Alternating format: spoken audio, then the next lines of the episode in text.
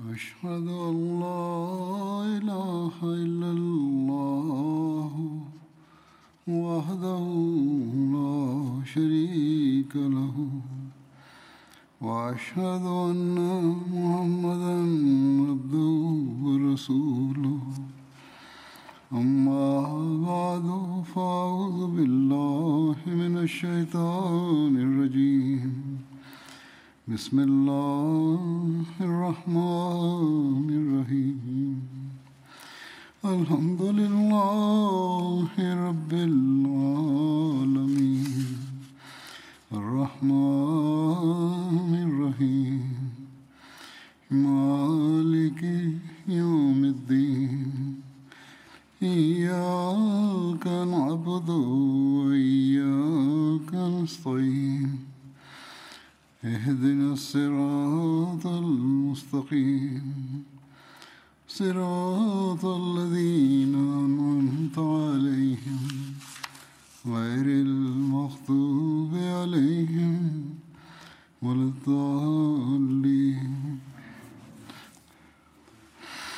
வரலாற்றில் மக்கா வெற்றி தொடர்பாக ஹஸ்ரத் அபூபக்கர் ரலியல்லாஹு அன்ஹு அவர்களது ஒரு கனவு பற்றிய குறிப்பு கிடைக்கின்றது. இவ்வாறாக வருகிறது, ஹஸ்ரத் அபூபக்கர் அவர்கள் ரசூலுல்லாஹி ஸல்லல்லாஹு அலைஹி வஸல்லம் அவர்களிடம் தனது கனவை எடுத்துரைத்தவாறு, யா ரசூலல்லாஹ், எனக்கு கனவு காண்பிக்கப்பட்டது. நான் கனவில் தங்களை கண்டேன். நாம் மக்காவிற்கு அருகில் சென்றுவிட்டோம். ஒரு பெண் நாய் குறைத்தவாறு நம்மை நோக்கி வந்தது. பிறகு நமக்கு அருகில் வந்ததும் அது குப்புறப்படுத்திவிட்டது. மேலும் அதிலிருந்து பால் வழிந்தோடியது என்று கூறினார்கள். அதற்கு ரசூலுல்லாஹி ஸல்லல்லாஹு அலைஹி வஸல்லம் அவர்கள், அவர்களது தீமை விலகிவிட்டது, மேலும் நன்மை நெருங்கிவிட்டது. அவர்கள் உங்களது நெருக்கத்தை காரணம் காட்டி உங்களிடம் அடைக்கலம் தேடி வருவார்கள். நீங்கள் அவர்களுள் சிலரை சந்திக்க உள்ளீர்கள் என்று கூறினார்கள். இந்த விளக்கத்தை ரசூல் ஸல்லல்லாஹு அலைஹி வஸல்லம் அவர்கள் கூறினார்கள். எனவே அன்னார் கூறினார்கள், ஆகவே ஒருவேளை நீங்கள் அபு சுஃபியானை சந்திக்க நேர்ந்தால் அவரை கொன்றுவிட வேண்டாம். எனவே முஸ்லிம்கள் அபு சுஃபியான் மற்றும் ஹக்கீம் பின் ஹசாமை மர்ரு ஜுஹரான் எனும் இடத்தில் சந்தித்தார்கள். இப்னு உக்பா கூறுகிறார்கள், அபு சுஃபியான் மற்றும் ஹக்கீம் பின் ஹசாம் ஆகியோர் திரும்பச் செல்கையில் ஹஸ்ரத் அப்பாஸ் அவர்கள் ரசூலுல்லாஹி ஸல்லல்லாஹு அலைஹி வஸல்லம் அவர்களிடம், யா ரசூலல்லாஹ், எனக்கு அபு சுஃபியானின் இஸ்லாம் குறித்த அச்சம் உள்ளது என்று கூறினார்கள். இந்த குறிப்பு முன்னரே விளக்கமாக கூறப்பட்டுவிட்டது. எவ்வாறு அபு சுஃபியான் ரசூல் ஸல்லல்லாஹு அலைஹி வஸல்லம் அவர்களுக்கு கீழ்ப்படிய ஒப்புக்கொண்டாரோ மற்றும் இஸ்லாத்தின் மேன்மையை ஒப்புக்கொண்டார் என்பது பற்றியும் கூறப்பட்டுவிட்டது.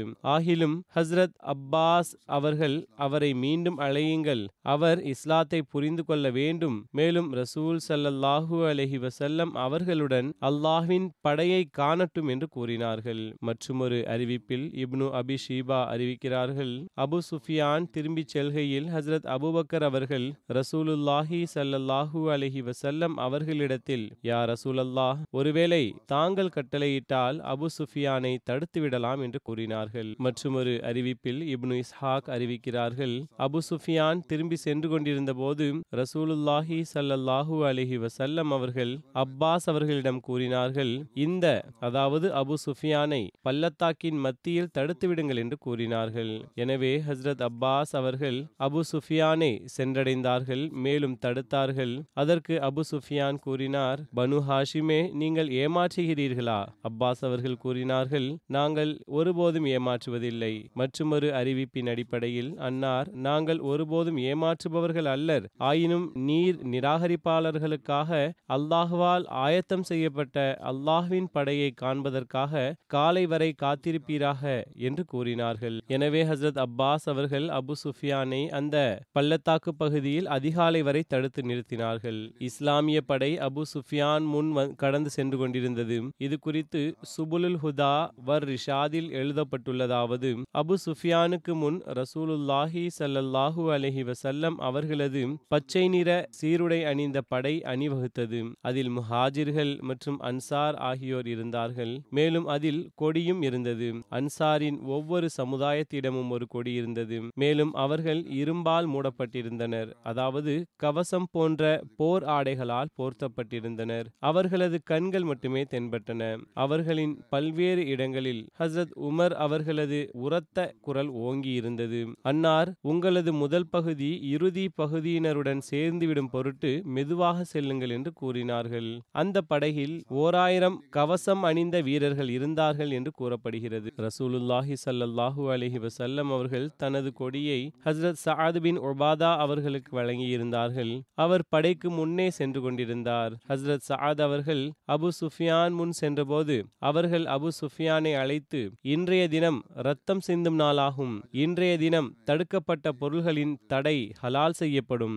இன்றைய தினம் குரைஷ் இழிவிற்குள்ளாக்கப்படுவர். அதற்கு அபு சுஃபியான் அவர்கள் அப்பாஸ் அவர்களிடம், அப்பாஸே, இன்று என்னுடைய பாதுகாப்பின் பொறுப்பு உம்மீது உள்ளது என்று கூறினார். அதற்கு பிறகு மற்ற கோத்திரத்தினர் அங்கிருந்து கடந்து சென்றார்கள். மேலும் அதற்கு பிறகு ரசூலுல்லாஹி ஸல்லல்லாஹு அலைஹி வஸல்லம் அவர்கள் வருகை தந்தார்கள். மேலும் அன்னார் தனது ஒட்டகத்தின் முதுகில் அமர்ந்திருந்தார்கள். மேலும் ஹசரத் ரசூல் ஸல்லல்லாஹு அலைஹி வஸல்லம் அவர்கள் ஹசரத் அபூபக்கர் மற்றும் ஹசரத் உஸைத் பின் ஹுஸைர் மத்தியில் இருவரிடத்திலும் பேசியவாறு வருகை தந்தார்கள். அப்பாஸ் அவர்கள் அபுஃபியானிடம், இவர்தான் ரசூலுல்லாஹி ஸல்லல்லாஹு அலைஹி வஸல்லம் என்று கூறினார்கள். ஹசரத் அப்துல்லாஹ் பின் உமர் ரதியல்லாஹு அன்ஹு அவர்கள் அறிவிக்கிறார்கள், ரசூலுல்லாஹி ஸல்லல்லாஹு அலைஹி வஸல்லம் அவர்கள் மக்கா வெற்றியின் போது மக்காவில் நுழைந்த போது பெண்கள் குதிரைகளின் முகத்தில் தங்களது துப்பட்டாவால் அடித்து அடித்து அவற்றை பின்புறம் விலக்கிக் கொண்டிருப்பதை கண்டார்கள். எனவே ரசூல் ஸல்லல்லாஹு அலைஹி வஸல்லம் அவர்கள் புன்சிரித்தவாறு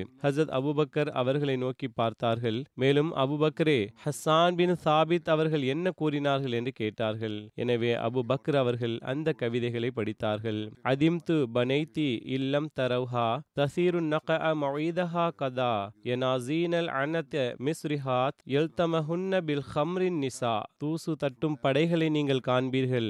அவர்களது வாக்குறுதிகளுக்கு பதிலாக குதா மலை உள்ளது. நான் என் அன்பு மகளை இழப்பேன். வேகமாக வரும் குதிரைகள் தங்கள் கடிவாளத்தை இழுக்கின்ற பெண்கள் தங்கள் ஆடைகளால் அவர்களை அடிக்கிறார்கள். அதற்கு ரசூல் ஸல்லல்லாஹு அலைஹி வஸல்லம் அவர்கள் கூறினார்கள், இந்த நகரத்தில் எங்கு ஹஸ்ஸான் கூறினாரோ அங்கிருந்து நுழையுங்கள். அதாவது குதா என்ற இடத்தில் இருந்து, குதா என்பது அரஃபாத்தின் மற்றொரு பெயராகும். மக்காவின் புறப்பகுதியில் இருந்து நகருக்குள் இறங்குகின்ற ஒரு மலைப்பாதையாகும். மக்கா வெற்றியின் போது ரசூல் ஸல்லல்லாஹு அலைஹி வஸல்லம் அவர்கள் இங்கிருந்தே மக்காவில் நுழைந்தார்கள். மக்கா வெற்றியின் சந்தர்ப்பத்தில் ரசூலுல்லாஹி ஸல்லல்லாஹு அலைஹி வஸல்லம் அவர்கள் அமைதிக்கான அறிவிப்பை செய்ததும் ஹஜ்ரத் அபூபக்கர் அவர்கள் ரசூல் ஸல்லல்லாஹு அலைஹி வஸல்லம் அவர்களிடம், யா ரசூலல்லாஹ், அபு சுஃபியான் அமைதியை நாடுபவராக இருக்கிறார் என்று கூறினார்கள். அதற்கு அன்னார், எவர் அபு சுஃபியானின் வீட்டில் நுழைவாரோ அவரும் சாந்தியுடன் இருப்பார் என்று கூறினார்கள். மக்கா வெற்றி கொள்ளப்பட்ட பிறகு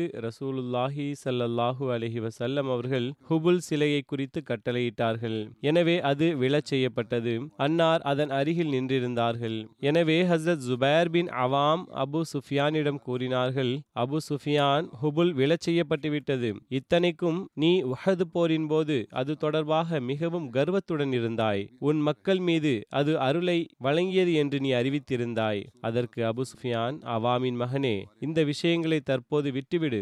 ஏனென்றால் நான் முஹம்மது ஸல்லல்லாஹு அலைஹி வஸல்லம் அவர்களது இறைவனை தவிர வேறு இறைவன் ஒருவேளை இருந்தால் இன்று அதுவும் இருந்திருக்காது என்பதை நன்கு அறிந்து கொண்டேன் என்று கூறினார். அதற்கு பிறகு ரசூலுல்லாஹி ஸல்லல்லாஹு அலைஹி வஸல்லம் அவர்கள் கஅபா ஆலயத்தின் ஒரு மூலையில் அமர்ந்து கொண்டார்கள். மக்கள் அன்னாரை சுற்றி குழுமியிருந்தார்கள். ஹஜ்ரத் அபு ஹுரைரா கூறுகிறார்கள், ரசூலுல்லாஹி ஸல்லல்லாஹு அலைஹி வஸல்லம் அவர்கள் மக்கா வெற்றியின் தினத்தில் அமர்ந்திருந்தார்கள். மேலும் ஹஜ்ரத் அபூபக்கர் அவர்கள் வாளை ஏந்தி அன்னாருக்கு பாதுகாப்பாக அன்னாரின் தலையில், அதாவது தலைக்கு அருகில் நின்றிருந்தார்கள். ஹுனைன் போர் குறித்த குறிப்பு கிடைக்கின்றது. ஹுனைன் போருடைய மற்றொரு பெயர் ஹவாசன் ஆகும். மேலும் அவுதாஸ் போர் என்றும் அழைப்பர். ஹுனைன் மக்கா மற்றும் தாயிஃபுக்கு இடையில் மக்காவிலிருந்து 30 மைல் தொலைவில் அமர்ந்திருந்த ஒரு பள்ளத்தாக்கு ஆகும். ஹுனைன் போர் ஷவ்வால் ஹிஜ்ரி 8ஆம் ஆண்டு மக்கா வெற்றிக்கு பிறகு நிகழ்ந்தது கூறப்பட்டுள்ளது. அல்லாஹு தஆலா தனது தூதர் ஸல்லல்லாஹு அலைஹி வஸல்லம்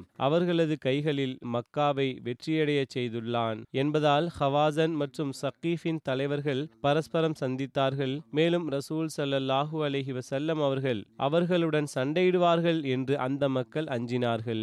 மாலிக் பின் அவுஃப் நஸ்ரி என்பவர் அரேபிய லேவிய கோத்திரங்களை ஒன்று திரட்டினார். இவ்வாறாக அவரோடு ஹவாசுன் மற்றும் பனு சகீஃப் மற்றும் பனு நஸ்ர் மற்றும் பனு ஜஷ்ம் மற்றும் சாத் பின் பக்கர் மற்றும் பனு ஹிலாலிலிருந்து சில மக்கள் ஒன்று கூடினர். இவ்வனைத்து மக்களும் ஒன்று கூடி அவுதாஸ் என்ற இடத்தில் ஒன்று கூடினார்கள். அவுதாஸ் ஹுனைனுக்கு அருகில் இருந்த ஒரு பள்ளத்தாக்கு ஆகும். மாலிக் பின் அவுஃப் ரசூலுல்லாஹி ஸல்லல்லாஹு அலைஹி வஸல்லம் அவர்களை பற்றிய செய்தியை கொண்டுவர தனது ஒற்றர்களை அனுப்பினார். ரசூலுல்லாஹி ஸல்லல்லாஹு அலைஹி வஸல்லம் அவர்களுக்கு அவர்கள் ஒன்று திரண்டிருப்பதன் செய்தி கிடைத்ததும் அன்னார் தனது சஹாபிகளுள் ஒருவராகிய அப்துல்லாஹ் பின் அபு அஸ்லமாவை தகவல் கொண்டு வருவதற்காக அவர்களை நோக்கி அனுப்பினார்கள். அதற்கு பிறகு ரசூலுல்லாஹி ஸல்லல்லாஹு அலைஹி வஸல்லம் அவர்கள் ஹவாசன் என்ற இடத்திலிருந்து புறப்பட தீர்மானித்தார்கள். போருக்காக சஃப்வான் பின் உமையா மற்றும் தனது சிறிய தந்தை வழி சகோதரரான நௌஃபல் பின் ஹாரிஸிடமிருந்து ஆயுதங்களை கடனாக பெற்றார்கள். இவ்வாறாக ரசூலே கரீம் ஸல்லல்லாஹு அலைஹி வஸல்லம் அவர்கள் 12,000 படை வீரர்களுடன் ஹவாசனுக்கு எதிராக போரிட வெளியேறினார்கள். பிறகு அதிகாலையில் ஹுனைன் என்ற இடத்தை அடைந்தார்கள். மேலும் பள்ளத்தாக்கில் நுழைந்தார்கள். நிராகரிப்பாளர்களின் படை அந்த பள்ளத்தாக்கின் மத்தியில் முன்னரே மறைந்திருந்தது. அவர்கள் முஸ்லிம்கள் மீது திடீரென தாக்குதல் தொடுத்தார்கள். மேலும் எந்த அளவுக்கு கடுமையாக அம்புகள் எய்தார்கள் என்றால் முஸ்லிம்கள் திரும்பி ஓடினர், சிதறுண்டார்கள். இதன் காரணத்தினால் ரசூல் ஸல்லல்லாஹு அலைஹி வஸல்லம் அவர்கள் அருகில் சில சஹாபாக்களே இருந்தார்கள். அவர்களில் ஹஸரத் அபூபக்கர் அவர்களும் இருந்தார்கள். அபு இஸ்ஹாக்கிடமிருந்து ஒரு அறிவிப்பு. ஒரு மனிதர் பராவிடம் வந்து, நீங்கள் ஹுனைன் அன்று புறமுதுகு காட்டி ஓடிவிட்டீர்கள் என்று கூறினார். அதற்கு அவர், நான் ரசூல் ஸல்லல்லாஹு அலைஹி வஸல்லம் அவர்கள் குறித்து சாட்சி கூறுகிறேன், அன்னார் புறமுதுகு காட்டவில்லை. ஆனால் அவசரக்காரர்களும் ஆயுதம் இல்லாதவர்களும் ஹவாசன் பகுதியை நோக்கி சென்றார்கள். மேலும் அது அம்பு எய்யும் சமுதாயமாக இருந்தது. அவர்கள் எந்த அளவுக்கு அம்பு மழை பெய்தார்கள் என்றால் விட்டில் பூச்சிகளின் மழையை போன்று இருந்தது.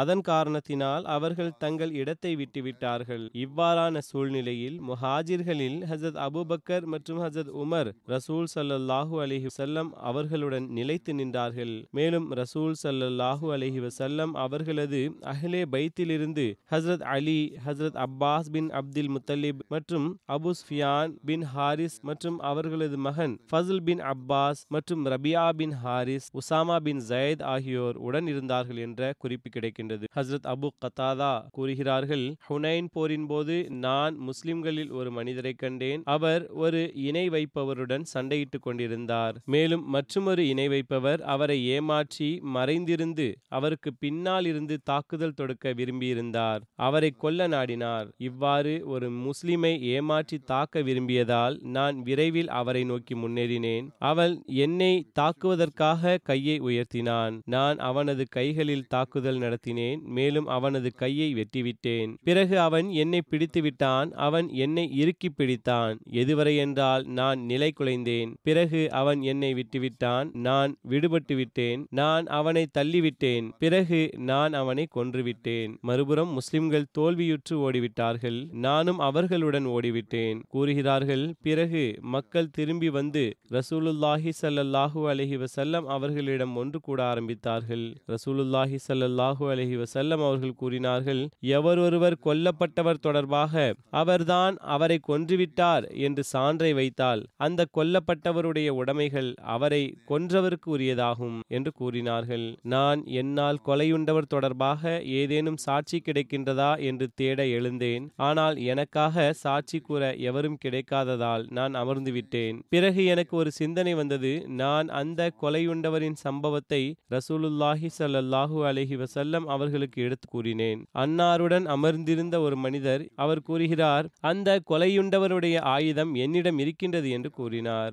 ரசூல் ஸல்லல்லாஹு அலைஹி வஸல்லம் அவர்கள், அந்த ஆயுதங்களுக்கு பதிலாக வேறு எதனையும் வழங்கி நீங்கள் சமரசம் செய்து கொள்ளுங்கள் என்று அந்த மனிதர்களிடம் கூறினார்கள். அதாவது கூறுகின்றார்கள், என்னிடம் இருக்கின்ற பொருள்களை என்னிடமே இருக்க விடுங்கள். அதற்கு பதிலாக அவருக்கு வேறு எதனையும் கொடுத்து விடுங்கள். ஹஸரத் அபூபக்கர் அவர்கள் அங்கு அமர்ந்திருந்தார்கள். ஹஸரத் அபூபக்கர் அவர்கள் கூறினார்கள், அவ்வாறு ஒருபோதும் இருக்க முடியாது. ரசூல் ஸல்லல்லாஹு அலைஹி வஸல்லம் அவர்கள் குரைஷின் ஒரு கோழைக்கு பொருள்களை பெற்றுக் கொடுத்தார்கள். மேலும் அல்லாஹ் மற்றும் ரசூல் ஸல்லல்லாஹு அலைஹி வஸல்லம் அவர்கள் தரப்பிலிருந்து சண்டையிட்ட அல்லாஹ்வின் சிங்கங்களில் ஒரு சிங்கத்தை விட்டுவிட்டார்கள் என்று கூறுவதா? ஹஸரத் அபு கத்தாதா கூறுகிறார், கூறினார்கள். ரசூல் ஸல்லல்லாஹு அலைஹி வஸல்லம் அவர்கள் எழுந்து நின்றார்கள். மேலும் அன்னார் எனக்கு அந்த பொருள்களை பெற்றுத்தந்தார்கள். நான் அதன் மூலம் பேரித்தம்பழங்களின் ஒரு தோட்டத்தை விலைக்கு வாங்கினேன். மேலும் இது இஸ்லாத்தில் சொத்தின் வடிவில் நான் சேர்த்த முதல் செல்வமாகும். ஹஸ்ரத் முஸ்லிஹ் மௌத் ரதியல்லாஹு அன்ஹு அவர்கள் கூறுகிறார்கள், பாருங்கள், வரலாற்றிலிருந்து தெரிய வருகிறது, ஹுனைன் போரின் போது மக்கத்து காஃபிர் இஸ்லாமிய படையில் நாங்கள் இன்று எங்களது வீரத்தின் சிறப்பினை காண்பிப்போம் என்று கூறியவாறு இணைந்தார்கள். பிறகு பனு சகீஃபின் தாக்குதலை தாக்குப்பிடிக்க முடியாமல் போர்க்களத்தை விட்டும் ஓடிவிட்டார்கள். ஒரு நேரத்தில் ரசூலுல்லாஹி ஸல்லல்லாஹு அலைஹி வஸல்லம் அவர்களுக்கு அருகில் 12 சஹாபிகள் மட்டுமே எஞ்சியிருந்தார்கள். 10,000 பேரை கொண்டிருந்த இஸ்லாமிய படை வெருண்டோடியது. 3000 அம்பு எய்யும் வீரர்களை கொண்டிருந்த காஃபிர்களின் படை அன்னாருக்கு வலப்புறமும் இடப்புறமும் மலைகள் மீது ஏறி அன்னார் மீது அம்பு எய்து கொண்டிருந்தார்கள். ஆயினும் அப்போதும் கூட அன்னார் பின்வாங்க விரும்பவில்லை, மாறாக முன்னேற விரும்பினார்கள். ஹசரத் அபூபக்கர் அவர்கள் பதற்றத்தால் அன்னாரது சவாரியின் கயிற்றை பிடித்தார்கள். மேலும், யா ரசூலல்லாஹ், என் உயிர் உங்கள் மீது அர்ப்பணமாகட்டும், இது முன்னேறுவதற்கான நேரம் அல்ல, இஸ்லாமிய படை சிறிது நேரத்தில் ஒன்று கூடிவிடும், பிறகு நாம் முன்னேறுவோம் என்று கூறினார்கள்.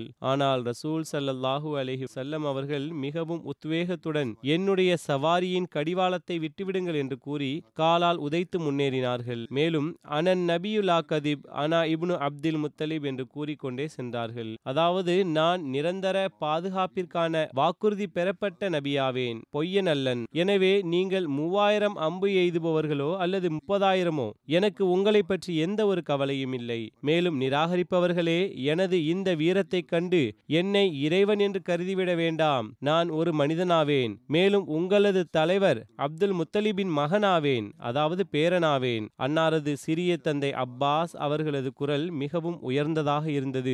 அன்னார் அவரை பார்த்து, அப்பாஸே, முன்னே வாருங்கள், மேலும் குரல் கொடுங்கள், உரத்த குரலில் கூறுங்கள், சூரா பக்கராவின் சஹாபிகளே, அதாவது சூரா பக்கராவை மனனம் செய்தவர்களே, மேலும் ஹுதைபியாவின் போது மரத்தின் கீழே பையத் செய்தவர்களே, இறைவனின் தூதர் உங்களை அழைக்கிறார் என்று கூறினார்கள். ஒரு சஹாபி கூறுகிறார், மக்காவின் புத்தம்புதிய படைகளின் கோழைத்தனத்தின் காரணத்தால் இஸ்லாமிய படையின் முன்பகுதியினர் பின்னோக்கி ஓடினார்கள். இதனால் எங்களது சவாரிகளும் ஓட ஆரம்பித்தன. எவ்வளவு நாங்கள் தடுத்தாலும் அவ்வளவு வேகமாக பின்னோக்கி ஓடத் தொடங்கின.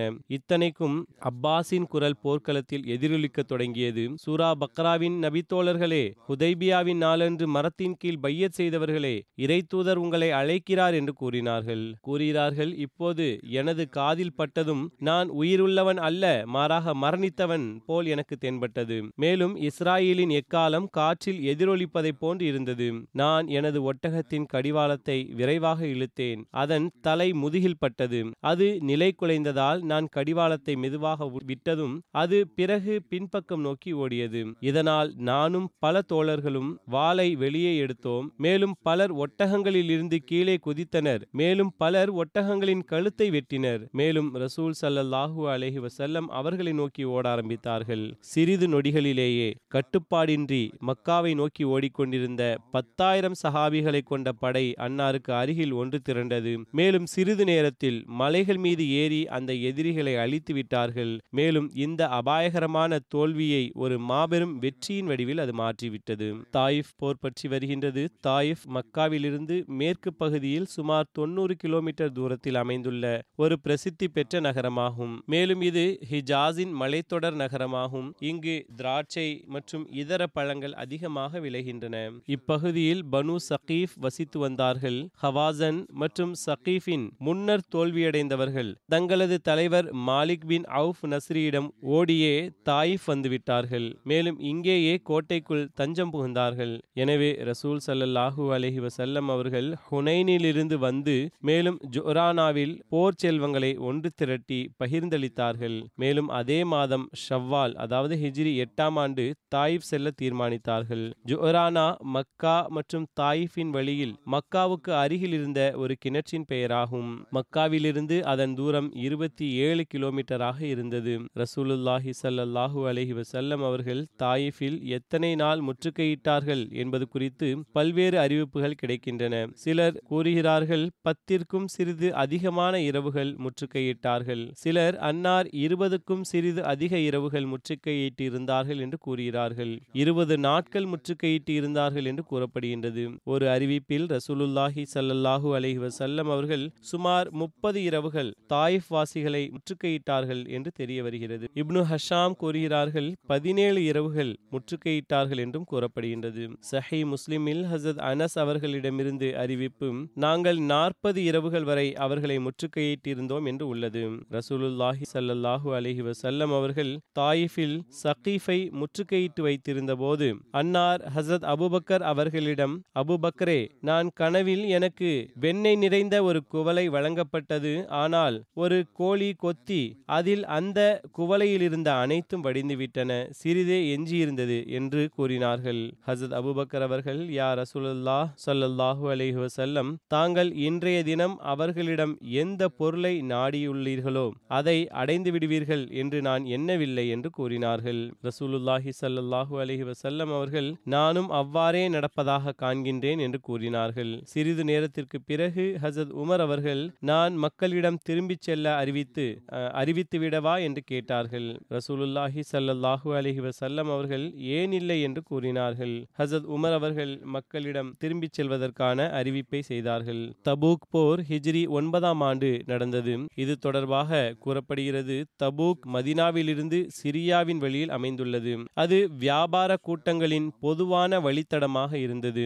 இது வாதியுல் குரா மற்றும் சிரியாவுக்கு இடையேயான ஒரு நகரமாகும். இதனை அஸ்ஹாபுல் ஈகாவின் நகரம் என்றும் கூறுவார்கள்.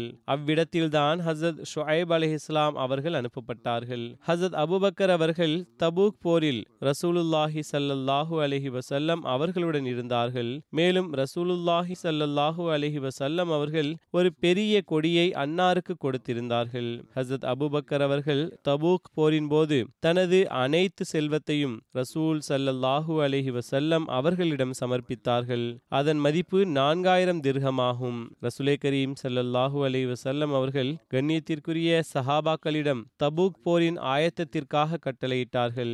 அப்போது ரசூலே கரீம் ஸல்லல்லாஹு அலைஹி வஸல்லம் அவர்கள் மக்கா மற்றும் இதர அரேபிய கோத்திரத்தினரையும் அவர்களுடன் இணைந்து செல்வதற்கான தூது செய்தியை அனுப்பி வைத்தார்கள். மேலும் ரசூல் ஸல்லல்லாஹு அலைஹி வஸல்லம் அவர்கள் செல்வந்தர்களிடம் இறைவழியில் செலவு செய்ய மற்றும் சவாரியை ஏற்படுத்தி தர வலியுறுத்தினார்கள். ரசூலே கரீம் ஸல்லல்லாஹு அலைஹி வஸல்லம் அவர்கள் இவ்விஷயத்திற்காக அவர்களிடம் மிகவும் வலியுறுத்தி கட்டளையிட்டார்கள். மேலும் இது அன்னாரது இறுதி போராக இருந்தது. ஆக இந்த சந்தர்ப்பத்தின் போது முதன் முதலில் செல்வத்தை கொண்டு வந்த மனிதர் ஹஸரத் அபூபக்கர் சித்திக் ரதியல்லாஹு அன்ஹு ஆவார்கள்.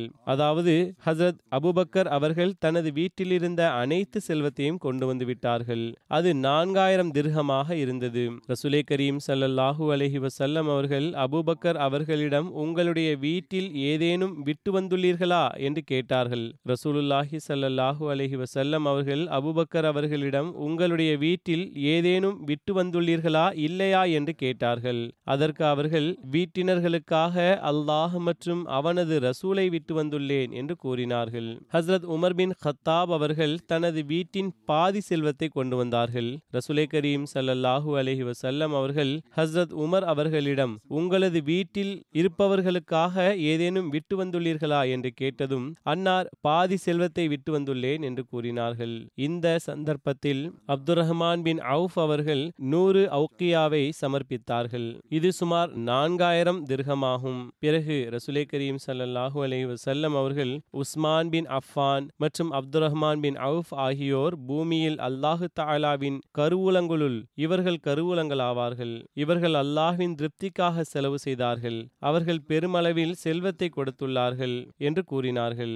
இந்த சந்தர்ப்பத்தில் பெண்களும் தங்களது நகைகளை கொடுத்தார்கள். மேலும் ஆசிம் பின் அத்தி அவர்கள் 70 வஸ்கு பேரித்தம்பளங்களை சமர்ப்பித்தார்கள். அது சுமார் 262 கிலோவாகும். மண் அல்ல, மண் என்பது சுமார் 40 கிலோ ஒரு மண் என்று கணக்கிடப்படும். சுமார் 1500 மண் ஒரு டன்னுக்கும் அதிகமாக இருக்கும். சுமார் 1.5 டன்னாக இருக்கும். ஜயத் பின் அஸ்லம் தனது தந்தையாரிடமிருந்து அறிவிக்கிறார்கள், நான் ஹஸரத் உமர் பின் கத்தாப் அவர்கள் இவ்வாறு கூற கேட்டிருக்கிறேன். ரசூலுல்லாஹி ஸல்லல்லாஹு அலைஹி வஸல்லம் அவர்கள் நாம் சதக்கா செய்ய வேண்டும் என்று வழிகாட்டினார்கள். அச்சமயம் என்னிடம் செல்வம் இருந்தது. நான் இன்றைய தினம் அபூபக்கரை வென்று விடுவேன். நான் இன்றைய தினம் அபூபக்கரை முந்திச் செல்வேன். ஒருவேளை நான் அவரை முந்த இயலும் என்றால் அது இன்றைய தினமாகும் என்று கூறுகிறார்கள். நான் எனது செல்வத்தில் பாதியை கொண்டு வந்தேன். ஹசரத் உமர் கூறுகிறார்கள், ரசூலே கரீம் ஸல்லல்லாஹு அலைஹி வஸல்லம் அவர்கள், நீங்கள் வீட்டினருக்காக என்ன விட்டு வந்தீர்கள் என்று கேட்டார்கள். ஹசரத் உமர் அவர்கள் கூறினார்கள், நான் எந்த அளவு கொண்டு வந்துள்ளேனோ அந்த அளவிற்கு வீட்டினருக்காகவும் விட்டு வந்துள்ளேன் என்று கூறினேன். ஹசரத் அபூபக்கர் அவர்கள் அவர்களிடமிருந்த அனைத்தையும் கொண்டு வந்திருந்தார்கள். பிறகு ஹசரத் அபூபக்கர் அவர்கள் வந்தார்கள். ஹசரத் உமர் கூறுகின்றார்கள், அவர்கள் அனைத்தையும் கொண்டு வந்திருந்தார்கள், அவர்களிடம் இருந்த அனைத்தையும். ரசூலே கரீம் ஸல்லல்லாஹு அலைஹி வஸல்லம் அவர்கள், அபூபக்கரே, நீங்கள் உங்களது வீட்டினர்களுக்காக எதனை விட்டு வந்துள்ளீர்கள் என்று கேட்டார்கள். நான் அவர்களுக்காக அல்லாஹ்வையும் அவனது ரசூல் ஸல்லல்லாஹு அலைஹி வஸல்லம் அவர்களையும் விட்டு வந்துள்ளேன் என்று கூறினார்கள். ஹஸ்ரத் உமர் அவர்கள் கூறுகிறார்கள், அல்லாஹ்வின் மீது ஆணையாக அவர்களை விட ஒருபோதும் எந்த விஷயத்திலும் முன்னே செல்ல முடியாது என்று நான் கூறினேன். ஹஸ்ரத் வாக்களிக்கப்பட்ட மசீஹ் அலைஹிஸ்ஸலாம் அவர்கள் கூறுகிறார்கள், ஒரு காலகட்டம் இருந்தது, இறை மார்க்கத்திற்காக மக்கள் தங்களது உயிர்களை ஆடு மாடுகளைப் போன்று தியாகம் செய்ய தயாராக இருந்தார்கள். செல்வத்தை பற்றி என்ன சொல்வது? அபூபக்கர் சித்தீக் ரதியல்லாஹு அன்ஹு அவர்கள் ஒன்றுக்கும் அதிகமான முறை தனது அனைத்து செல்வங்களையும் தியாகம் செய்தார்கள் என்றால் ஊசியை கூட தனது வீட்டில் வைக்கவில்லை. மேலும் அவ்வாறே ஹசத் உமர் அவர்களும் தன்னுடைய வசதி மற்றும் வாய்ப்புக்கு ஏற்ப, மேலும் உஸ்மான் அவர்களும் தன்னுடைய ஆற்றல் மற்றும் தகுதிக்கு ஏற்ப, அதே போன்று இவ்வாறாக அந்தஸ்திற்கு ஏற்ப ஒவ்வொரு சஹாபாவும் தங்களது உயிர்களையும் பொருள்களையும் சேர்த்து இந்த மார்க்கத்திற்காக தியாகம் செய்ய தயாராக ஆகினர். மற்றும் ஒருவர்கள் இருக்கிறார்கள், அவர்கள் பையத் செய்துதான் இருக்கிறார்கள், மேலும் நாங்கள் உலகத்தை விட மார்க்கத்திற்கு முக்கியத்துவம் வழங்குவோம் என்று உறுதியும் கொள்கிறார்கள். ஆனால் உதவி மற்றும் உதவியின் சந்தர்ப்பத்தின் போது தங்களுடைய பைகளை அழித்து பிடித்து வைத்துள்ளார்கள். இவ்வாறான உலக நேசத்தால் ஒருபோதும் மார்க்க நோக்கத்தை பெற முடியாது. இவ்வாறான மக்களின் இருப்பால் ஏதேனும் பலன் கிடைக்க முடியுமா? ஒருபோதும் இல்லை. அல்லாஹ் தஆலா கூறுகிறான், பிறகு அன்னார் கூறினார்கள், அல்லாஹ் தஆலா கூறுகிறான், லன் தனாலுல் பிர்ர ஹத்தா துன்ஃபிகு மிம்மா துஹிப்பூன். எப்பொழுது வரை செல்வம் உங்களுக்கு பிடித்தமானவற்றிலிருந்து செலவு செய்யவில்லையோ அப்போது வரை உங்களுடைய நன்மைகளாக இருக்காது. ஹசரத் அபூபக்கர் அவர்கள் ரசூல் ஸல்லல்லாஹு அலைஹி வஸல்லம் அவர்களுடன் இணைந்து ஒரு சஹாபியை அடக்கம் செய்தார்கள். அது தொடர்பாக ஹசரத் அப்துல்லாஹ் பின் மசூத் கூறுகிறார்கள், நான் தபூக் போரில் ரசூலே கரீம் ஸல்லல்லாஹு அலைஹி வஸல்லம் அவர்களுடன் இருந்தேன். ஒருமுறை நான் நடு இரவு நேரத்தில் எழுந்தேன். நான் படையின் ஒரு புறத்தில் நெருப்பின் ஒளியை கண்டேன். எனவே நான் அதனை நோக்கி சென்று அது என்ன என்று பார்த்தேன். நான் பார்த்தது யாதெனில், ரசூலே கரீம் ஸல்லல்லாஹு அலைஹி வஸல்லம் அவர்கள் மற்றும் ஹசரத் அபூபக்கர் மற்றும் ஹசரத் உமர் ஆகியோர் இருந்தார்கள். மேலும் நான் ஹசரத் அப்துல்லாஹ் ஜுல் ஜாதைன் முஸ்னி இறந்துவிட்டிருந்தார்கள் என்பதை பார்த்தேன். மேலும் இம்மக்கள் அவருக்காக கபரை தோண்டிவிட்டிருந்தார்கள். மேலும் ரசூலுல்லாஹி ஸல்லல்லாஹு அலைஹி வஸல்லம் அவர்கள் கபருக்குள் இருந்தார்கள். ஹசரத் அபூபக்கர் மற்றும் உமர் அவர்களது உடலை அன்னாரின் பக்கம் இறக்கிக் கொண்டிருந்தார்கள். மேலும் அன்னார், நீங்கள் இருவரும் உங்கள் சகோதரரை எனக்கு அருகில் கொண்டு வாருங்கள் என்று கூறினார்கள். எனவே அவ்விருவரும் ஹசரத் அப்துல்லாஹ் ஜுல் ஜாதைன் அவர்களது உடலை ரசூலுல்லாஹி ஸல்லல்லாஹு அலைஹி வஸல்லம் அவர்கள் புறத்தில் இறக்கினார்கள். அன்னார் அவர்களை கபரில் வைத்ததும் ரசூல் ஸல்லல்லாஹு அலைஹி வஸல்லம் அவர்கள் துஆ செய்தார்கள், அல்லாஹும்ம இன்னி அம்சீது ராதியன் அன்ஹு ஃபாரிதன் அன்ஹு. அல்லாஹ்வே, நான் அவரிடம் திருப்தி கொண்டவாறு மாலையை கழித்தேன். நான் அவருடன் திருப்தி கொண்டிருந்தேன். எனவே நீயும் அவருடன் திருப்தி கொள். நான் அச்சமயம் ஒருவேளை அந்த கபருக்கு உரியவனாக நான் இருக்கக்கூடாதா என்று எண்ணினேன் என்று கூறினார்கள். ஹசரத் அப்துல்லாஹ் ஜுல் ஜாதைன் அவர்கள் பனு முசீனா கோத்திரத்தை சார்ந்தவர்களாக இருந்தார்கள். அவர்களை பற்றி வருகிறது, அவர்கள் சிறுவனாக இருந்த போதே அவரது தந்தை இறந்து விட்டார்கள். அவர்களுக்கு சொத்தில் ஒன்றும் கிடைக்கவில்லை. அவர்களது சிறிய தந்தை செல்வந்தராக இருந்தார்கள். அந்த சிறிய தந்தை அன்னாரை வளர்த்து வந்தார்கள். எதுவரை என்றால் அன்னாரும் செல்வந்தராக ஆகிவிட்டார்கள். மேலும் அவர்கள் மக்கா வெற்றிக்கு பிறகு இஸ்லாத்தை ஏற்றுக்கொண்டார்கள். இதனால் அவர்களுடைய சிறிய தந்தை அவர்களிடமிருந்து அனைத்தையும் வாங்கிவிட்டார்கள். எதுவரை என்றால் அன்னாரது வேஷ்டியையும் பிடுங்கிவிட்டார்கள். பிறகு அவருடைய தாயார் வந்தார்கள். மேலும் அவர்கள் தன்னுடைய போர்வையை இரு பகுதிகளாக பிரித்து கொடுத்தார்கள். மேலும் ஹசரத் அப்துல்லா அவர்கள் ஒரு பகுதியை பயன்படுத்தி கொண்டார்கள். இரண்டாவது பகுதியை தன்மேல் போர்த்தி கொண்டார்கள். பிறகும் அன்னார் மதினா வந்தார்கள். மேலும் மஸ்ஜிதில் படுத்துக் கொண்டார்கள். பிறகு ரசூலே கரீம் ஸல்லல்லாஹு அலைஹி வஸல்லம் அவர்களுடன் காலை வேளையில் தொழுதார்கள். இவர்கள் கூறுகிறார்கள், ரசூல் ஸல்லல்லாஹு அலைஹி வஸல்லம் அவர்கள் காலையில் தொழுது முடித்தது பார்க்கிறதும் மக்களை உற்று நோக்குபவர்களாக இருப்பார்கள். இவர்கள் யார் என்று, ஏதேனும் புதிய மனிதர்கள் இருக்கிறார்களா என்று ரசூல் ஸல்லல்லாஹு அலைஹி வஸல்லம் அவர்கள் ஹஜ்ரத் அப்துல்லாஹை பார்த்தார்கள். அவர்களை அந்நியராக கருதினார்கள். மேலும் ஹஜ்ரத் அப்துல்லாஹ் அவர்களிடம் நீங்கள் யார் என்று கேட்டார்கள். அப்துல்லா அவர்கள் தனது குலத்தை பற்றி கூறினார். ஒரு அறிவிப்பில் கூறப்பட்டுள்ளதாவது, அன்னார் என்னுடைய பெயர் அப்துல் உஸ்ஸா என்று கூறினார்கள். அதற்கு சுலைகரீம் ஸல்லல்லாஹு அலைஹி வஸல்லம் அவர்கள் நீங்கள் அப்துல்லா ஹஸுல் ஜாதைன் ஆவீர்கள், அதாவது 2 போர்வையை கொண்டவர் ஆவீர்கள், நீங்கள் எனக்கு அருகிலேயே இருங்கள் என்று கூறினார்கள். எனவே அவர் ரசூல் ஸல்லல்லாஹு அலைஹி வஸல்லம் அவர்களது விருந்தாளிகளில் வராகின்றார்கள். மேலும் அன்னார் அவருக்கு திருக்குரானை கற்பித்தார்கள். எதுவரை என்றால் அன்னார் திருக்குரானின் பெரும்பகுதியை மனனம் செய்தார்கள். மேலும் அவர்கள் உரத்த குரலுக்கு சொந்தக்காரர் ஆவார்கள். ஹஸரத் அபூபக்கர் சித்திக் அவர்கள் ஹஜ்ஜின் சந்தர்ப்பத்தில் அமீராக நியமிக்கப்பட்டது தொடர்பாக குறிப்பு உள்ளது. ரசூல் ஸல்லல்லாஹு அலைஹி வஸல்லம் அவர்கள் ஹிஜ்ரி 9ஆம் ஆண்டில் ஹஸரத் அபூபக்கர் சித்திக் அவர்களை அமீருல் ஹஜ்ஜாக நியமித்து மக்கா அனுப்பி வைத்தார்கள். இது தொடர்பாக விளக்கம் இதுவாகும். ரசூல் ஸல்லல்லாஹு அலைஹி வஸல்லம் அவர்கள் தபூக்கில் இருந்து திரும்பி வந்ததும் அன்னார் ஹஜ் செய்ய நாடினார்கள். பிறகு அன்னாரிடம் இணை வைப்பவர்கள் மற்ற மக்களுடன் சேர்ந்து ஹஜ் செய்கிறார்கள் என்ற விஷயம் கூறப்பட்டது. அங்கு இணை வைப்பவர்களும் இருப்பார்கள். மேலும் இணை வைப்பின் வார்த்தைகளையும் கூறுவார்கள். மேலும் காபா ஆலயத்தை நிர்வாணமாக சுற்றி வருவார்கள் என்ற விஷயத்தையும் கேட்டு ரசூலே கரீம் ஸல்லல்லாஹு அலைஹி வஸல்லம் அவர்கள் அந்த வருடம் ஹஜ் செய்யும் எண்ணத்தை விட்டுவிட்டார்கள். மேலும் ஹஸரத் அபூபக்கர் சித்திக் அவர்களை அமீராக நியமித்து அனுப்பி வைத்தார்கள். ஹஸரத் அபூபக்கர் சித்திக் 300 சஹாபாக்களுடன் மதீனா புறப்பட்டார்கள். மேலும் ரசூலுல்லாஹி ஸல்லல்லாஹு அலைஹி வஸல்லம் அவர்கள் அவர்களுடன் குர்பானி விலங்குகளை அனுப்பியிருந்தார்கள். அவற்றை கழுத்தில் ரசூலே கரீம் ஸல்லல்லாஹு அலைஹி வஸல்லம் அவர்கள் தனது கைகளாலேயே குர்பானியின் அடையாளமாக பட்டையை அணிவித்தார்கள், அடையாளமிட்டார்கள். ஹஸரத் அபூபக்கர் அவர்கள் தாமே தன்னுடன் 5 குர்பானி விலங்குகளை கொண்டிருந்தார்கள். அறிவிப்பில் வருகிறது, ஹஸரத் அலி ரதியல்லாஹு அன்ஹு அவர்கள் சூரா தௌபாவின் ஆரம்ப வசனங்களை ஹஜ் சந்தர்ப்பத்தில் அறிவித்தார்கள். இந்த அறிவிப்பார் வருகின்றது. அபு ஜாஃபர் முஹம்மது பின் அலி ரதியல்லாஹு அன்ஹு அவர்கள் அறிவிக்கின்றார்கள். சூரா பராஅ, அதாவது சூரா தௌபா, ஹஸரத் நபிகள் நாயகம் ஸல்லல்லாஹு அலைஹி வஸல்லம் அவர்கள் மீது இறங்கிய போது ஹஸரத் நபிகள் நாயகம் ஸல்லல்லாஹு அலைஹி வஸல்லம் அவர்கள் ஹஸரத் அபூபக்கர் ரதியல்லாஹு அன்ஹு அவர்களை ஹஜ்ஜின் அமீராக நியமித்து அனுப்பியிருந்தார்கள். ஹஸரத் நபிகள் நாயகம் ஸல்லல்லாஹு அலைஹி வஸல்லம் அவர்களிடம் தாங்கள் இந்த சூராவை ஹஸரத் அபூபக்கர் ரலியல்லாஹு அன்ஹு அவர்களுக்கு அவர்கள் அங்கு ஓதி காட்டும் பொருட்டு அனுப்பி வைத்து விடுங்கள் என்று கூறப்பட்டது. ஹஸரத் நபிகள் நாயகம் ஸல்லல்லாஹு அலைஹி வஸல்லம் அவர்கள் எனது வீட்டிலிருந்து ஒருவரை தவிர வேறு யாராலும் என் சார்பாக இந்த கடமையை நிறைவேற்ற முடியாது என்று கூறினார்கள். மேலும் ஹஸரத் அலி ரலியல்லாஹு அன்ஹு அவர்களை வரவழைத்து அவர்களிடம் இவ்வாறு கூறினார்கள். சூரா தௌபாவின் துவக்கத்தில் இறங்கிய வசனங்களை எடுத்துச் செல்லுங்கள். குர்பானி நாளன்று மக்கள் மினாவில் ஒன்று கூடும் போது அவர்கள் மத்தியில் இவ்வாறு அறிவித்து விடுங்கள். எந்த காஃபிரும் சுவனத்தில் நுழையமாட்டார். இந்த வருடத்திற்கு பிறகு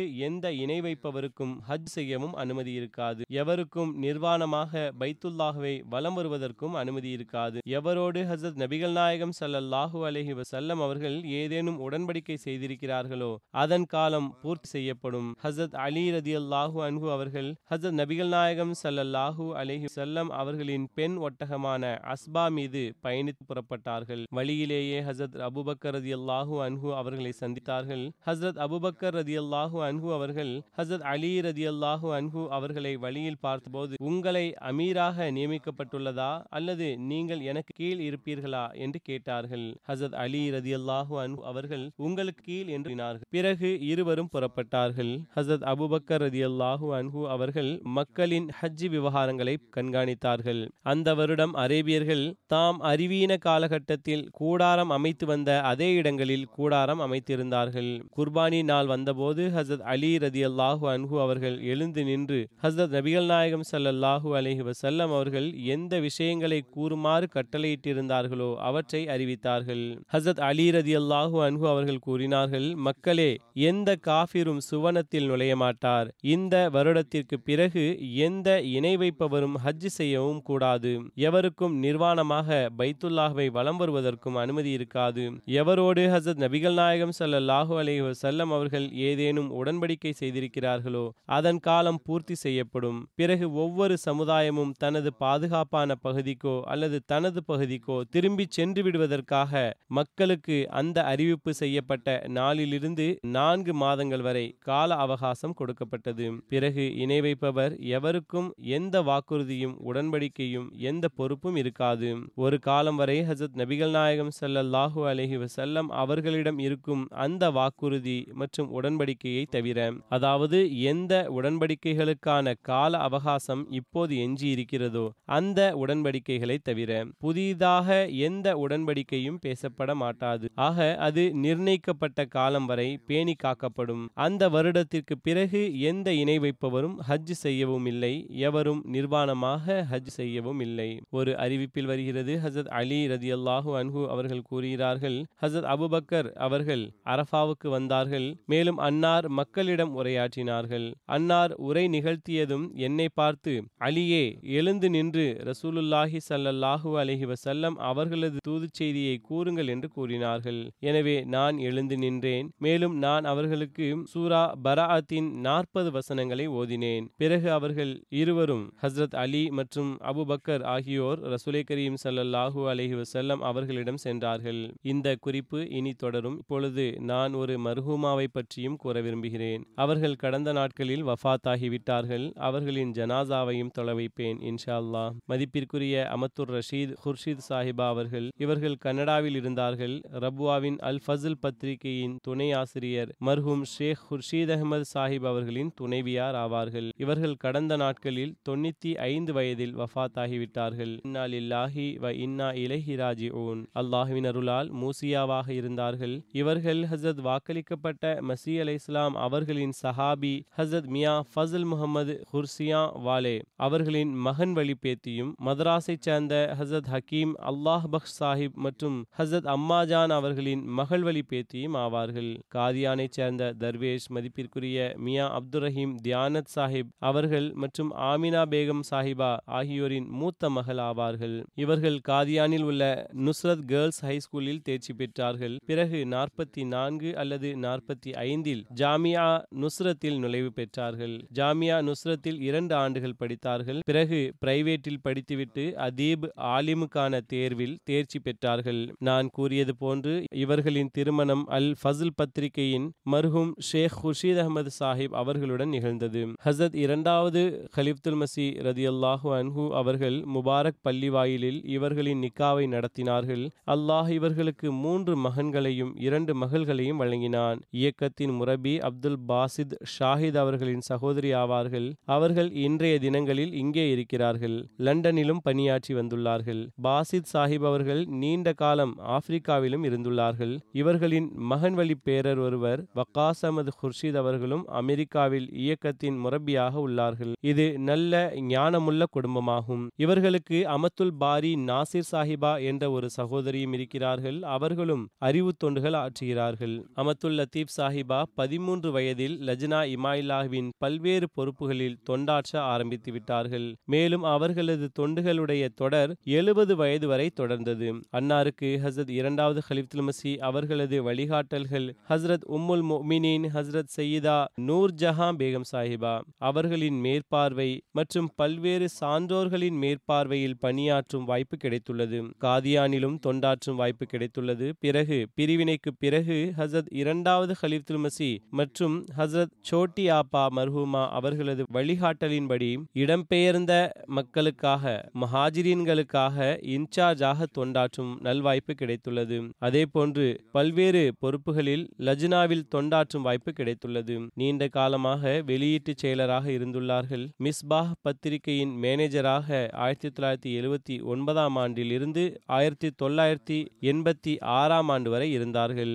1986ஆம் ஆண்டிலிருந்து கனடாவில் வசித்து வந்தார்கள். அங்கும் லஜ்னா இமாயிலாவின் சிறப்பு ஆலோசகராக இருந்தார்கள். எழுத்து பணிகளில் லஜ்னா இமாயிலாவின் வரலாற்றின் ஆரம்ப 4 பாகங்களை அல் மசாபிஹ் மற்றும் அல் அஸ்ஹாரை தொகுப்பதில் முழுமையான ஒத்துழைப்பின் வாய்ப்பு பெற்றார்கள். ஹசரத் சோட்டி ஆப்பா அவர்களுடன் 44 வருடம் பணி செய்யும் பெருமை பெற்றுள்ளார்கள். அன்னாருடைய தலைமையில் மற்றும் மேற்பார்வையில் நாசிராத்துல் அஹ்மதியாவின் முதல் இஸ்திமா நடந்தது.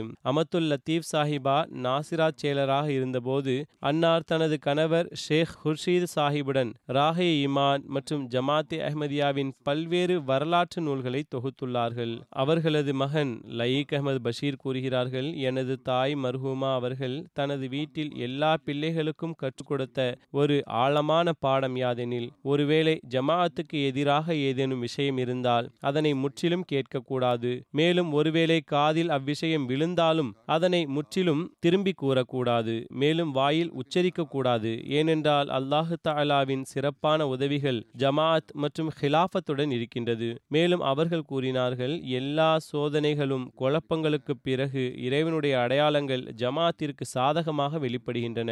எனவே நீங்கள் காரணமின்றி குழப்பத்தில் கலந்து கொள்ளக்கூடாது. பிறகு எழுதுகிறார்கள், அன்னார் ஜமாஅத்தின் நடமாடும் வரலாறாக இருந்தார்கள். நன்கு பழகக்கூடியவராக, அனைவருக்கும் நன்மையையே நாடுபவராக இருந்தார்கள். இறை நம்பிக்கை, படைப்பினங்களின் தொண்டில் மிக அதிக ஆர்வம் இருந்தது. கனடாவிற்கு புதிதாக இடம்பெயர்ந்து வரும் பல குடும்பங்களுக்கு உதவுவதில் சுறுசுறுப்பாக பங்கு பெற்று வந்தார்கள். பிறகு ஒரு மகன் எழுதியுள்ளார், எங்களது அம்மிஜானுக்கு ஹிலாஃபத்துடன் ஆழ்ந்த நேசம் இருந்தது. எல்லா நேரமும் எங்கள் அனைவரையும் காலத்தின் ஹலிஃபாவுக்காக துவாக்கள் செய்ய வலியுறுத்தி வந்தார்கள், நினைவூட்டி வந்தார்கள். தொழுகைகளை பேணுவதில் மிக அதிக கவனம் செலுத்தி வந்தார்கள். ஜுமுஆவின் நாள் ஒரு ஈதின் நாளாக இருந்து வந்தது. திருக்குரானின் நேசம் தொடர்பாக கூறுகிறார்கள், எண்ணற்ற பிள்ளைகளுக்கு திருக்குரானை கற்பித்திருக்கிறார்கள். மேலும் சரியாக உச்சரிக்க வலியுறுத்தி வந்தார்கள். அவர்களது பேரன் வக்காஸ் ஹுர்ஷித் முரப்பி சில்சிலா அவர்கள் கூறுகிறார்கள், எப்போதும் துஆ மற்றும் படிப்பின் பக்கம் கவனமூட்டி வந்தார்கள். ஜமாஅத்தின் வரலாற்றை கதைகள் வாயிலாக பிள்ளைகளுக்கு ஜமாஅத்தின் வரலாற்றை கற்பித்து வந்தார்கள். மேலும் சிறந்த முறையில் அவர்களுக்கு தர்பியத் கொடுக்க ஏதுவாக அதனை செய்து வந்தார்கள். அவர்களது ஒரு பேத்தி கூறுகிறார்கள், தாதி அம்மாவுக்கு 9 பேத்திகள் இருந்தார்கள். அவர்கள் தமது பிள்ளைகளுக்கு மட்டும் தர்பியத் கொடுக்கவில்லை, லஜ்னா இமாயில்லாவுக்கு நமது பண்புகள் மற்றும் சரியான முறையில் பர்தா எவ்வாறு அணிவது, வீட்டை எவ்வாறு பராமரிப்பது, விருந்து உபசரித்தல் மற்றும் உருது எழுத படிக்க கற்றுக் கொடுத்தல், இந்த அனைத்து விஷயங்களிலும் எங்களுக்கு நிரந்தர வழிகாட்டியாக இருந்தார்கள். நாங்கள் வளர வளர எங்களுக்கு எங்களது கணவர்கள் மற்றும் புகுந்த வீட்டினரை எவ்வாறு கவனித்துக் கொள்ள வேண்டும் என்பதன்பால் கவனமூட்டி வந்தார்கள். நாங்கள் எங்களது புகுந்த வீட்டினருடன் நேரத்தை கழிப்பது பற்றி நாங்கள் கூறும்போது மிகவும் மகிழ்ச்சி அடைவார்கள். இந்த கடமைகளுடன் அவர்கள் எங்களுக்கு நல்ல முறையில் கல்வி கற்பதற்கும் கேரியரை உருவாக்குவதற்கும் வலியுறுத்தி வந்தார்கள். பிறந்த நாள் கொண்டாட்டங்கள் கூடாது, இத்தகைய இஸ்லாம் அல்லாத விஷயங்களில் உறுதியாக நிலைத்து நின்றார்கள். ஆனால் அவர்களின் நினைவு நாட்கள் மற்றும் குறிப்பிட்ட தருணங்களை நினைவில் கொள்ளும் அளவிற்கு ஆக்கியிருக்கிறார்கள். ஏனென்றால் அவர்கள் எப்போதும் ஒரு குடும்பத்தை போன்று மேலும் ஒன்றாக ஹம்தோசனா நஸ்மை படித்தல் மற்றும் பாஜமாத் துவாக்களை செய்ய கூறுவார்கள். பிறகு கூறுகிறார்கள், கனடாவில் அஹ்மதி முஸ்லிமாக அவர்கள் எங்களுக்கு வளர்ப்பு முறையின் ஒரு முக்கிய அங்கமாக இருந்தார்கள். மேலும் அவர்கள் எங்களுக்கு நாம் நமது ஈமான் மற்றும் மேற்கத்திய கலாச்சாரத்தை எவ்வழிமுறையில் உகந்த முறையில் பின்பற்ற வேண்டும் என்பது பற்றி கற்றுக் கொடுத்தார்கள். எனவே இதுதான் புதிய தலைமுறையினரை கையாள்வதற்கு தாய்மார்கள் மற்றும் சான்றோர்கள் மேற்கொள்ள வேண்டிய முக்கிய பணியாகும். எவ்வாறு தர்பியத் செய்வது, புதிய தலைமுறையினருக்கு அவர்களுக்கு மார்க்கத்தை கற்றுக் கொடுப்பது எவ்வாறு, மேலும் இந்த சமூகத்தில் இருந்தவாறு எவ்வித தாழ்வு மனப்பான்மையும் இன்றி அவர்களை தாமே அட்ஜஸ்ட் செய்து தன் பக்கம் கவனமூட்ட வேண்டும். அல்லாஹ் தஆலா இவர்களுக்கு மகஃபிரத்தையும் கருணையுடன் நடந்து கொள்ளவும் செய்வானாக. அவர்களுடைய அந்தஸ்தை உயர்த்துவானாக. அவர்களது பிள்ளைகளுக்கு அவர்களது சந்ததிகளுக்கு நன்மைகளில் நிலைத்திருக்கும் நல் வாய்ப்பை வழங்குவானாக.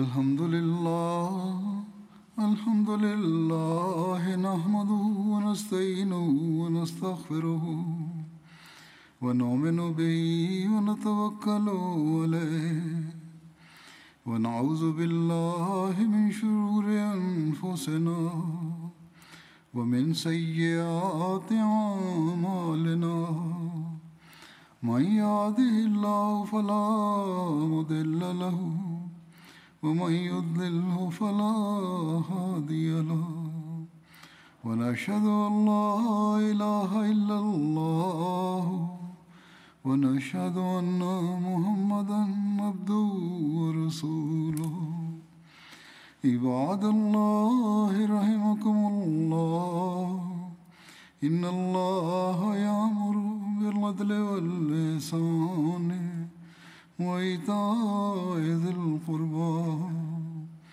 وينهى عن الفحشاء والمنكر والبغي يعظكم لعلكم تذكرون اذكروا الله يذكركم وادعوه يستجب لكم ولذكر الله أكبر.